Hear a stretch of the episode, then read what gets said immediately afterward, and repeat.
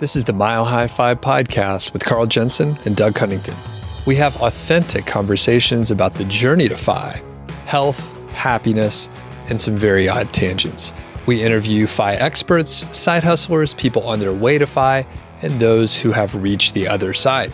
Join us every week, and if you want the show notes and links and all that other stuff, head over to milehighfi.com. Hey, what's going on? Welcome to the Mile High Five podcast. That was take two. I actually mangled the whole thing earlier. And I'm Doug Cunnington. I have a special co host guest today. Hi, guys. My name is Carla Cash. I've been here a couple times before. Um, and I'm really excited to dig into today's topic. So, I guess I should say who I am. Uh, we have a podcast, my husband and I, called Pennies and Popcorn um, which is also fun. But yeah, we're part of the Mile High Five family, so to speak. And excited to do a little guest spot here today and take Carl's spot for the for a couple episodes. Um, yeah, and Carl is um, I think he's he's not sick this time. I think he's at a beach doing something awesome. He was uh, he was supposed to be here, but he called me and he was like, I can't show up. So I just I was like, Carla, I need your help and you you had a wonderful idea for a topic. So I'll let you talk about it a little bit and intro it, and then we'll get into some of the details. Yeah. So there was a book that came out in 2018 by a guy named David Graeber called Language Warning Bullshit Jobs. Um, I read it a couple years ago, so my memory on it is a little bit fuzzy, but it really resonated with me. And I think it resonated with a lot, a lot of people. So it started as just this little kernel of an idea that, like, hey, most jobs are actually total bullshit. And he wrote this essay on it, I don't know, probably in like 2015 or so, a few years before the book came out. And the essay kind of went viral, and all these people started responding to him, and they were like, hey, my job's bullshit, and my job's bullshit. So he decided, like, I'm really onto something here. I think a lot of people feel this way, and ended up writing the book about it. So it's a fascinating topic, and I'm excited to dig into a little little bit today and talk about whether you and I have had any bullshit jobs. So, awesome. And did you read the book when it first came out? When did it get on your radar?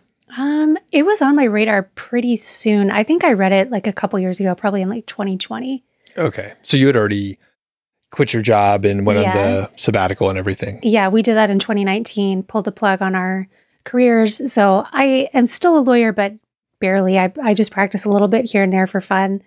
Um, but yeah, pulled the, the plug on my big um, career as a litigation attorney. So that was quite a quite a switch. And I'm I'm probably gonna I, I, didn't read the book, so it's great to have someone who hasn't read the book in a while, and then a person that didn't read the book at all. But we're gonna we're gonna talk about the concepts. I watched a YouTube video on this topic though, so there I'm, you go. I'm vaguely familiar with it. but why did you pick up the book after you escaped your corporate drudgery? I think it's kind of validating to hear that a lot of other people have had similar experiences and to see it sort of in black and white, like laid out. These are the categories of bullshit jobs, which we're going to go through the categories today um, and like see kind of where you fit in that uh, hierarchy. And yeah, it just, I have often felt that a lot of jobs are not necessary. So to hear somebody like echoing that back and, you know, telling all these interesting stories of people who are coming out of the woodwork, like, hey, this is my experience too, was very intriguing to me. Yeah, it's it's a fun read. I recommend it. And I'll yeah, I'll probably check out that audiobook and um, maybe I'll be better informed. But what do you think? Should we go through the different types of jobs, or did you have a different approach to highlight things. Yeah, no, I think we should just kind of walk through the five categories of bullshit jobs and um, sort of offer our thoughts on them, whether we've seen them in real life or not. So the first category is a flunky. That's his his word for it. But basically somebody whose whole position is to like make somebody else feel better about their position or their existence really. So the examples that he gives for this are people like receptionists, doormen, some administrative assistants. Um, I think even like some PR people who are basically just there to like make you feel fawned over and adored. Um, so those are the examples that I can remember off the top of my head. Um, which I do think not everything that he lists as an example of a bullshit job, I feel like is truly bullshit. So, like, administrative assistance is a good one. I had an administrative assistant as an attorney, and good Lord, I could not have like tied my shoes without her. She was so extraordinarily helpful. I will say, however, that she was maybe a little bit, I mean, she was exceptional in so many ways. And there were other administrative assistants who I think were just kind of like playing a lot of solitaire on their computers mm-hmm. and like didn't really have that much to do. Um, the reason that ours was so great is she was like super involved and she knew what was going on with all of the cases. She was practically a lawyer. Like she was so up on everything that was happening in the office and just like genuinely the office would fall apart without her. Um, but yeah, I definitely have seen some administrative assistants who are just like kind of passing the time and they're there to do little things here and there, but probably, you know, the whoever's like above that assistant could end up doing those things themselves. Mm-hmm. And I think e- even before we get into it, that was a good way to cover so we don't condemn people with those specific jobs. Yeah probably a lot of jobs have components of all like all of these and yeah i mean the the book is called bullshit jobs so each one of the descriptors of the well, i guess the archetype of this job yeah they are uh, negative they're ge- they're generally negative yes. so keep that in mind and, and we're, we're going to talk about the bullshit jobs that we've had and our yeah. how how we fit into it really well but yeah. I, yeah so we're not saying if you're uh, an executive assistant that you have a bullshit job. Yeah, for sure. So, for sure. Okay, cool. What's next? So, next on the list is goons. And this one hurts my heart a little bit because I'm pretty sure that I fell into this category at least a non 0% of the time. So, goons are his word for people who like actually do harm to the world. people whose role is to kind of antagonize either harm people, deceive people, do something that's like actually harmful to society. So, corporate lawyers are one of the examples that he gives in his list of goons. Um, he's also got lobbyists, which I think is pretty spot on. I suppose you could be lobbying for like a really awesome thing, but a lot of lobbyists are not doing that. Um, telemarketers, that's pretty hard to argue with. Yeah, I suppose maybe somebody could call you offering to sell you a product that's like actually going to change your life. But I've never gotten that telemarketing call. Have you, Doug? no, no. I did just get um, extended warranty for my truck, though. So that okay. that I think that's helpful. Okay. Okay. um, he talks about like PR specialists as well, public relations, um, which I don't think is total bullshit. I can see a lot of PR stuff really being helpful. Um, but yeah, those are the ones that uh, I think are like common examples of goons. So yeah, so the the phrase corporate lawyer I think gets thrown around a lot, and if you're actually in the legal world, that means something pretty specific, which is that usually you're working on like mergers and acquisitions. That's the most typical thing for a corporate lawyer to do. Um, but I think a lot of people use it to just mean any lawyer who works for big corporations which would lump me into that category. Um, so, yeah, what I was doing was a lot of litigation, one company fighting another company. And sometimes the issues that we were fighting over were kind of silly. And we, you know, people are spending hundreds and hundreds of thousands of dollars on legal fees to fight this issue that the world would probably be better off if, you know, they just conceded and said, yeah, you're right. Um, so yeah, I feel like I've been a little bit of a goon in my my prior prior life. So what what would what's the better descriptor for the type of lawyer that you are or were? So I would call myself a, a litigation attorney, a litigator. Okay. Um, yeah, that's m- the more accurate term for what I did. But I did represent big corporations, so hmm it's not totally wrong to call me a corporate lawyer. But yeah, it, within the legal universe, corporate means like typically you're helping with M&As, mergers and acquisitions, or the reverse, like tearing companies mm. down, um, turning them into subsidiaries. It's it's kind of like the structuring of companies is what I think of as corporate law. I never practiced in the corporate section, um, but that's kind of my like outsider's sure. view of what they did. Got it. Well, as you know, most of us are not in the legal profession. It all looks the same to us. Yeah. So, but good to hear the distinction. Yeah. All right. Next, and I'll I'll take this one is duct tapers. Duct tapers, just to be clear. um, and they temporarily fix problems that could be fixed permanently. These are like programmers repairing bloated code, airline desk staff who calm passengers whose bags don't arrive. That's a funny one. Yeah. Have you had any lost bags uh, in your years of travel? Oh man, I feel like I need some wood to knock on because I don't think I ever have. Yeah, yeah, I can't remember ever losing a bag. I've been with someone who lost a bag, but mine was always miraculously there. Um, yeah, it's no fun. I mean, people get really stressed out, but it does seem kind of odd to have someone whose whole existence is just to calm you down right. when you're in a stressful situation. Uh, yeah. yeah, I mean, that person would probably be better reallocated to making sure that the bags don't get lost in the first place, right? Like improving that system. Obviously, mistakes are going to happen from yeah. time to time, but yeah, and I, I also luckily I haven't lost lost a bag. I've had some delays, uh, change my flights or where my bag was going, and that got all mixed up. So sometimes the bag showed up late or something like that, but yeah. it never went fully missing which is, you know, kind of lucky. It's Never lost thing. all that stuff. Yeah. Um, were there any other examples for this type of uh, duct taper or just kind of a. Not that I can remember, but okay. yeah, I think it's just generally people who are like continually fixing things in a temporary way as opposed to just like fixing it in a truly permanent way. So, like the bloated code thing that they're talking about here, it's just like this huge unwieldy program that's been written and instead of streamlining it and making it better they just like constantly are making little tweaks here and there yeah.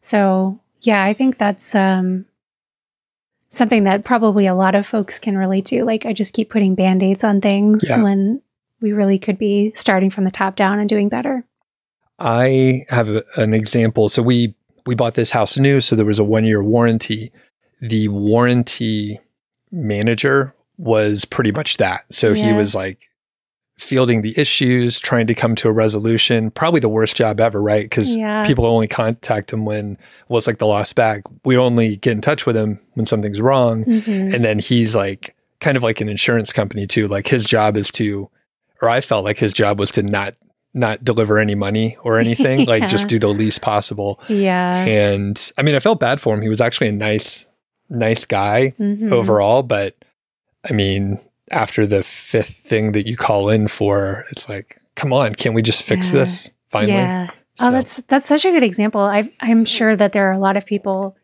whose loyalties are like torn like that, right? Like you've got a customer coming in, you want to be able to do something to help them, but also you've got, you know, the corporate overlords behind you telling you like, eh, don't give them too much, right? So you're that's probably a really unpleasant position to be in. Yep. All right, what's next? So, next up, we have box tickers. This is kind of an interesting one. I don't think I've ever encountered too many box tickers, or maybe I just didn't know about it.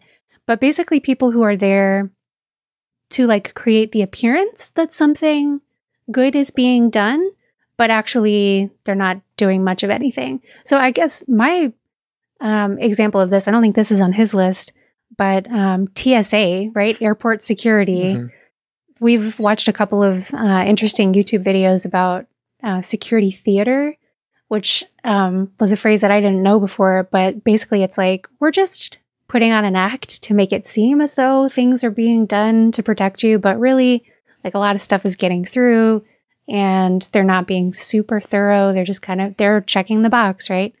So I think TSA is my favorite example of box tickers. Um, he also lists uh, survey administrators, which is kind of an interesting one to me. I I feel like surveys can often be really really helpful, right? Maybe there's a difference between surveying and polling, but if there is, I don't know what it would be. Mm-hmm. Um, but yeah, I think polling can be really helpful. Gives people a lot of useful data. Um, but I think the ones that resonate with me more with his examples are like corporate compliance officers and quality service workers, right? People who are walking around trying to like inspect things and make sure that everything is in order. Um, when really, like, if you can rely on your employees and everyone's working hard, you should need somebody like that, right? Mm-hmm. And quick, quick note on the TSA. We uh, we went on a trip to San Diego and we we checked a bag, which we rarely do, but we were like, we're going long enough, and I I have a pocket knife that I keep with me most of the time, and I usually don't Yeah. bring it on trips because you can't fly with a knife. I forgot to put it in the bag that we checked, and I only remembered right when we were going to the security line. So I was Oh, like, no. "Oh shit!" I hid it in my bag under some electronic stuff and went through TSA with a knife. It's not big; it's just a small, like you know, little Yeah. pocket knife, just maybe two, three inches long. Yeah. I have also done things that are against the TSA rules. Most frequently, um, I often have like some sort of chapstick or like lip balm in my pocket and I'll forget about it. And then I'll go through security and be like, well, they didn't notice. So, um, yeah, there's been a handful of things like that, especially the chapstick. they never ever catch. yeah. So the phrase security theater just feels like beautifully on point to me. I can't Yeah. couldn't come up with a better phrase for that. So Smuggling chapstick through, take a plane know, down with that, right? Quite the rebel. quite the rebel. Uh, so finally, taskmasters, and this one is I feel like very pervasive and common. So basically, this is referring to kind of like middle management, anybody who exists just to like create work for other people and not actually do anything themselves. Um, I do think there's there's obviously value in oversight, right? It's good to have people checking in. I'm really glad that we have like the Food and Drug Administration in this country, like checking in on the quality of products and stuff. Um, so I don't think oversight in general is a bad thing. I think it's it's probably quite good, but I think it just can be taken to an extreme where it becomes um, just like overkill, unnecessary, and it's middle management kind of stuff is probably in that same vein. Like you can just have too many people in those roles that they end up making more work instead of actually helping to get work done. Yep. Very good. And then the other note, I, I'm not sure if you mentioned it, so it's middle management and leadership professionals. Yeah. So that'll that's interesting. Yeah, I'm not really sure what he means by leadership professionals. I don't remember him talking about that in the book. I wonder if that's like like motivational speakers who go around to corporations and like try to get people pumped up or maybe he's just talking about like leadership in general, like the C-suite, right? I think I took I take it more, yeah, like middle management, maybe a little above that. Uh, specifically, project managers, some of those admin Yeah. types, which will c- come into play in a second. Yeah. Yeah. Um, okay, so that's like the broad. Those are the five types. So you got flunkies, goons, duct tapers, box tickers, and task masters. So, any other broad ideas before we get into some of our specifics here? No, I, I think we should dig into our own experiences with these. Okay, so have you had a BS job? I yes, I have definitely been the goon for sure. Um, I think maybe I've also been a little bit of a box ticker because we would have um sometimes our clients would come to us and they would want an opinion on like some action that they wanted to take. Um, so like in the insurance context, it was often, can we deny this claim? Give us an opinion on it and we would spend you know weeks like researching case law and trying to analyze it and give them an answer on whether they could or couldn't deny a claim um, and you spend a lot of time like you know drafting this lengthy legal opinion polishing it making sure it's in really really good shape and ultimately it seemed like our our opinion was often not that necessary like we kind of knew up front what it was going to be before we spent weeks and weeks doing the research. Not every time. Sometimes there was some surprising case law out there that would support going a direction that was different from your instincts. But a lot of the time, it just felt like spending tons and tons of hours preparing these things that are just going to end up in a drawer somewhere and somebody's going to like flip through it and be like, okay, they said yes, we're going to do it, you know? so that feels like a box ticking thing for sure. What about you? Have you had a BS job? Yes, I think so my my previous uh, corporate career, so I did a lot of project management. So that's why I mentioned that project management for professional, and it was under like management consulting area. So often I worked on you know multiple, especially earlier in my career. I worked on multiple projects per year. So there was a great opportunity to do each one of these things in the different roles. And you would do, you know, different stuff. So the variety was kind of interesting. You learn different things. But yeah, as as we went through here, I'm like, ah, you know what? Yeah, there was a piece of a job that did this or that. And, you know, I, some of them are very sp- specific, almost verbatim. So like the taskmaster master, I have trouble saying each one of these. I don't I don't know why. It's, it's some like They're hard unusual- consonants. Yeah, in there. unusual words too. Yeah. right. Um, but yeah, like the middle management, which is a great place to be if you want to coast and you're not too ambitious. Like once you get in there, there's fewer positions to move up. Yeah. So it's harder to do it and it takes longer. So if you can cruise in there and you're not too ambitious, it's a great place to be.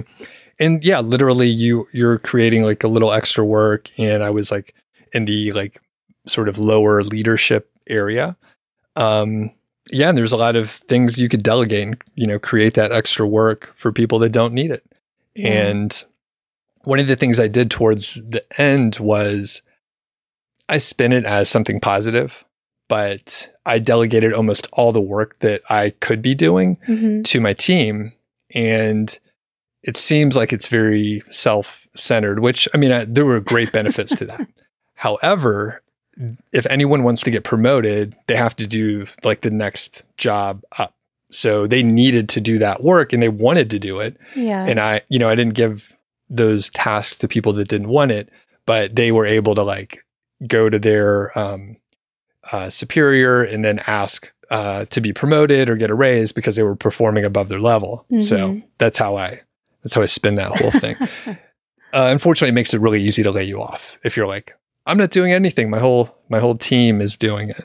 So the the other one, like the goons, I didn't think that I had that you know specific role, but there were definitely roles that I had where we're up against uh, other competing vendors, for example, or just other teams, even internally, where you do have to politic and basically um, not not deceive. That's in the definition. I, I never deceived, but it, it was like you're making your case to do something, and it's going to harm the other um, Hmm. the other company or the other party Yeah. involved. Interesting. So, but that was that was exactly what you were supposed to do. And then the the other one, again verbatim, actually, you know, have some software experience and you know re- repair code, just put patches on things, Hmm. move on, get it good enough. Like other people can deal with it later. Yeah. Yeah. Okay. So this is a really interesting question, I think, because one of the things he did talk about in the book that I remember was the psychology of having a job where you either know that what you're doing is not helpful at all, or I think even more interestingly, you're in a position where you genuinely don't have to do anything. So, like, I think a good example of this would be a receptionist, right? Probably like 80% of your time at least, there's nobody coming in and out the door that you have to be sort of policing. So you're literally just sitting there at the desk waiting for someone to come. And then you can be like, hello, welcome to, you know, Yeah. Gibson and Dunn law firm or whatever it is. I just made that up. Um, but yeah, that leaves you with a ton of downtime. And some people really think that that's a dream, right? To be able to just sit there, you can like read, you can surf the internet, you can play solitaire. I guess that's probably outdated. Nobody plays solitaire anymore. But you know, you can just like fart around basically. And to some people, that's the best thing ever that you're you're getting paid to just like sit around and do nothing. For other people, it is torture. They just feel like they want to be doing something beneficial to the world. They feel wasted, they feel frustrated, they feel trapped. So, which category do you think you fall into? Oh yeah. I, I mean, I love the free time and I would actually go to certain positions where maybe there were inefficiencies and then I would make it efficient, but I wouldn't tell anyone about it. so then I would have like a lot of free time. And I've mentioned it in a, a show previously, but basically I would maybe, yeah, get a task, uh, some spreadsheet work, and then automate it. And then it takes 15 minutes instead of four hours, which is great. And I have another story I want to tell, but yeah, have you like where where do you fall in that? I think I'm more towards the other end of the spectrum where it's really really frustrating and I I know this about myself because I was kind of in that situation when I first started practicing law. Um, I graduated from law school in 2008, which was like right at the heart of the recession, right? And when I started um, my first firm job, we were so painfully slow. It was terrible, just terrible. We had so little to do. And of course, you have this added pressure because there's like a certain number of hours you're supposed to bill every year. And basically, the associates were just like popping into each other's offices, being like, How are you doing on your hours? Do you have any work to do? what are we going to do today? like, it was, we were all just panicked about getting our hours. And it was terrifying and frustrating. And I was just like itching to do something. Um, I did a lot of box ticking at that particular job because when like people were the, the partners were hurting too, right? So they were trying to come up first for they were trying to come up with stuff for us to do and they would come up with just like kind of well, maybe the company will appreciate it if we do this or spend a little more time on that opinion that you're working on, you know?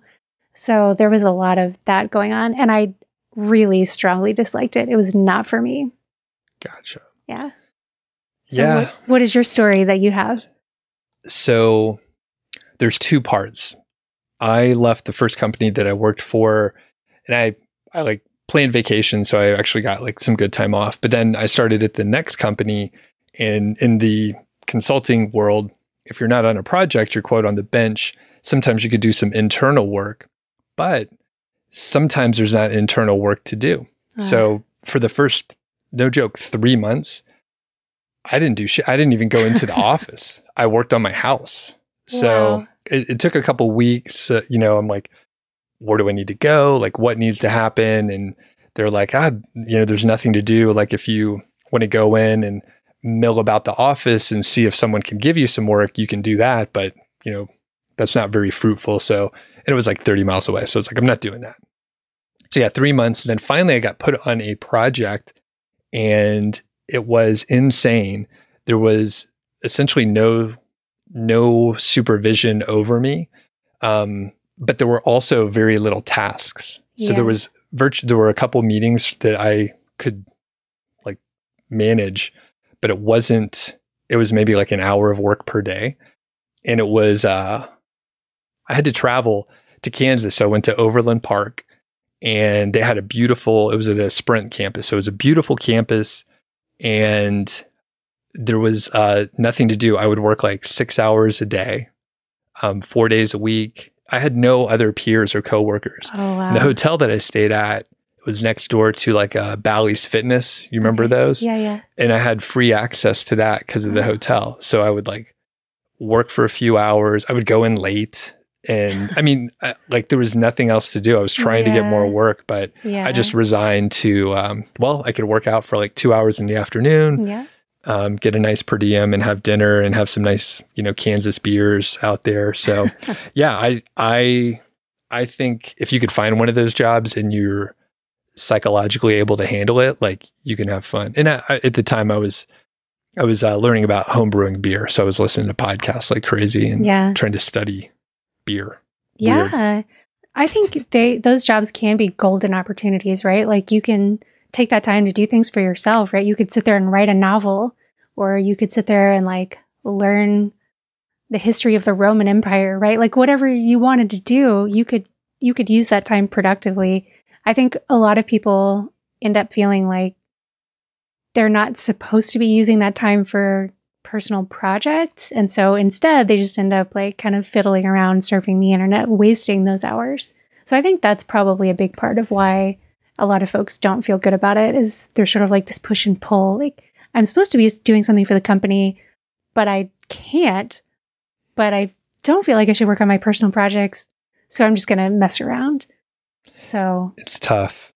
Yeah. And I think, you know, part of my attitude is I like rejected the job and the like the mission, I was like, what am I doing here? I may as well just try to make myself happy. So, Yeah. well, do you think most jobs are BS jobs or what? I don't think most jobs are. I, so I think David Graeber, the author, has come out and said that like a solid 50% of jobs are BS. I don't know if that's true or not. I, I kind of hope that it's not true, right? Otherwise, a heck of a lot of people are out there grinding away for no good reason. Um, but I do think it's, you know, it's not nothing. There's a lot of folks out there who I've talked to who felt this way. But um, there's a lot of really valuable things that people do as well. So Yeah. I don't know. I my guess would be it's somewhere in like the twenty ish, twenty percent ish range. Range. Yeah. Yeah. Yeah, there's I mean there's a lot of different jobs and industries out there. So, yeah, I bet it's, you know, kind of high in the maybe IT and um, high tech industry. Like that's just what I'm most familiar with. Yeah. Um, and it seems like there was a lot of waste in in my area Yeah. I do think there tends to be a correlation with the higher your salary, the more bullshitty your job is going to be, um, which is not true across the board. I, like doctors would be an obvious exception to that, but um, yeah, it, and I actually I think he did talk about this in the book, and that there there was some comment about basically like the really high paid, highly paid people feel like the lower paid people should be happy with their lot in life because they actually get to do something, right? Like they're actually making something or, you know, like actually helping human beings with some genuine problem that they have. And the higher earners feel like we got to at least get paid well if we're going to sit around like making the world worse every day. So I don't know if that's Yeah. actually true, but uh, that correlation does tend to to be there in my experience. And you had a couple other good questions. What's the least BS job you can think of? I think probably it's got to be building or making something that's either brings people a lot of joy, like these beautiful guitars that I see sitting in front of me. Um, somebody had to make those, right? And now you own them and they bring you a lot of happiness. Um, this house that we're sitting in, right? Houses are a wonderful thing to build. Um, teachers, I think, are pretty pretty solid in the no BS category, helping to you know mold young minds.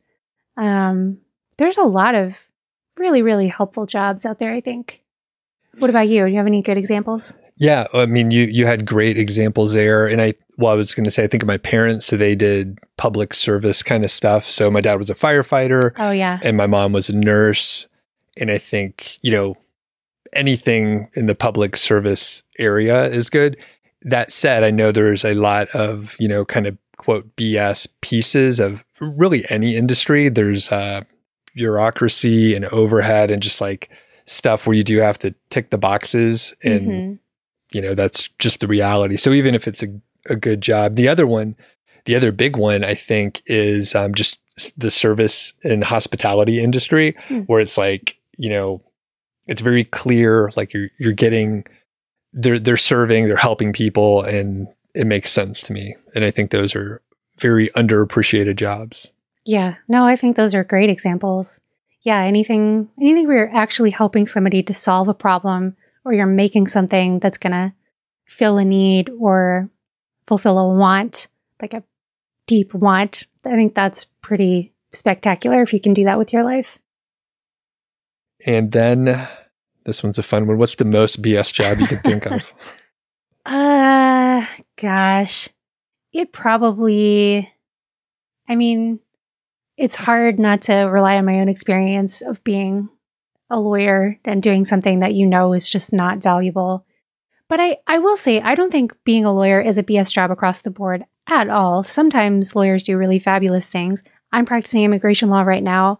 That feels really, really rewarding when we're able to help somebody, you know, help like get legal status in the United States and you know that that's going to last for generations to come and that's very rewarding. But even litigators, I mean, I'm really happy like if I go to a theme park and I get on a roller coaster, I'm happy to know that there are lawyers in the world because the theme park designers know that there are lawyers in the world, right? And they're probably going to build me a safer roller coaster because they don't want to get sued. So, it's an important thing to have that like check on society to know that there are people who will stand up for those who have been injured if some wrong has been done. And it can be really, really important and valuable. It's just that, you know, like everything, it can be kind of warped and used for for ill-gotten gains as well. So it's it's all a balance. I think almost any job you could do it in a super ethical way and a helpful way and you could also, you know, do it terribly as well. Yeah.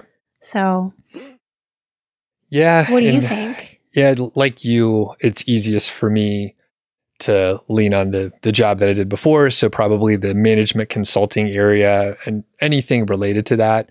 And just like you said, there are certain certain pieces where like a company can get a ton of value from expert advice and like implementation services and all that kind of stuff.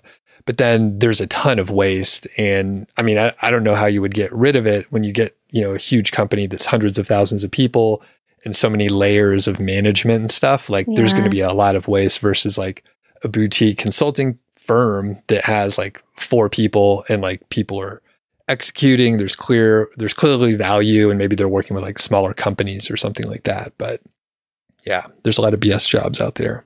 Yeah. Our hearts go out to anybody who feels like they have a BS job because it's it's a tough spot to be in. Yeah. So, Yeah. So I think that uh, covers it for this. And if anyone read the book, uh, shoot us an email. Uh, you could actually subscribe to the email list and hit reply to that. That's probably the easiest way to do it. I forget what our email address is. But uh, Carla, do you have any favorite recent shows from your podcast that you want to plug here? Oh yeah. So we just put out an episode on Mary Poppins, which is super fun. We had a blast recording that episode. Um, so in case I didn't say this before, I, our episode, our show is about real money lessons from TV and movies.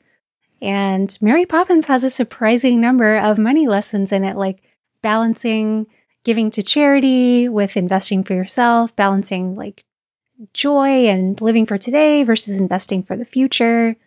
Um, we got into all kinds of nitty gritty details. So it was super, super fun. That one's going to be a fun one to check out. Awesome. We'll link up to that so people can get to it. And we'll catch you on the next episode. Thanks, Carla. Yeah. See you next time. Thanks for listening to the show. That was the Mile High Five podcast, and I'm Doug Cunnington, the balder host, and Carl Jensen is the cool, sexy one. If you dig the show, please do three things for us. Number one, tell a friend, a family member, an enemy about the show. We really don't care who you tell. Maybe forward them a specific show that you know that they will like. It's the single most helpful thing that you can do to spread the word. It's like giving us a virtual high five, and uh, actually, we don't give high fives in in person, so the virtual kind's pretty good.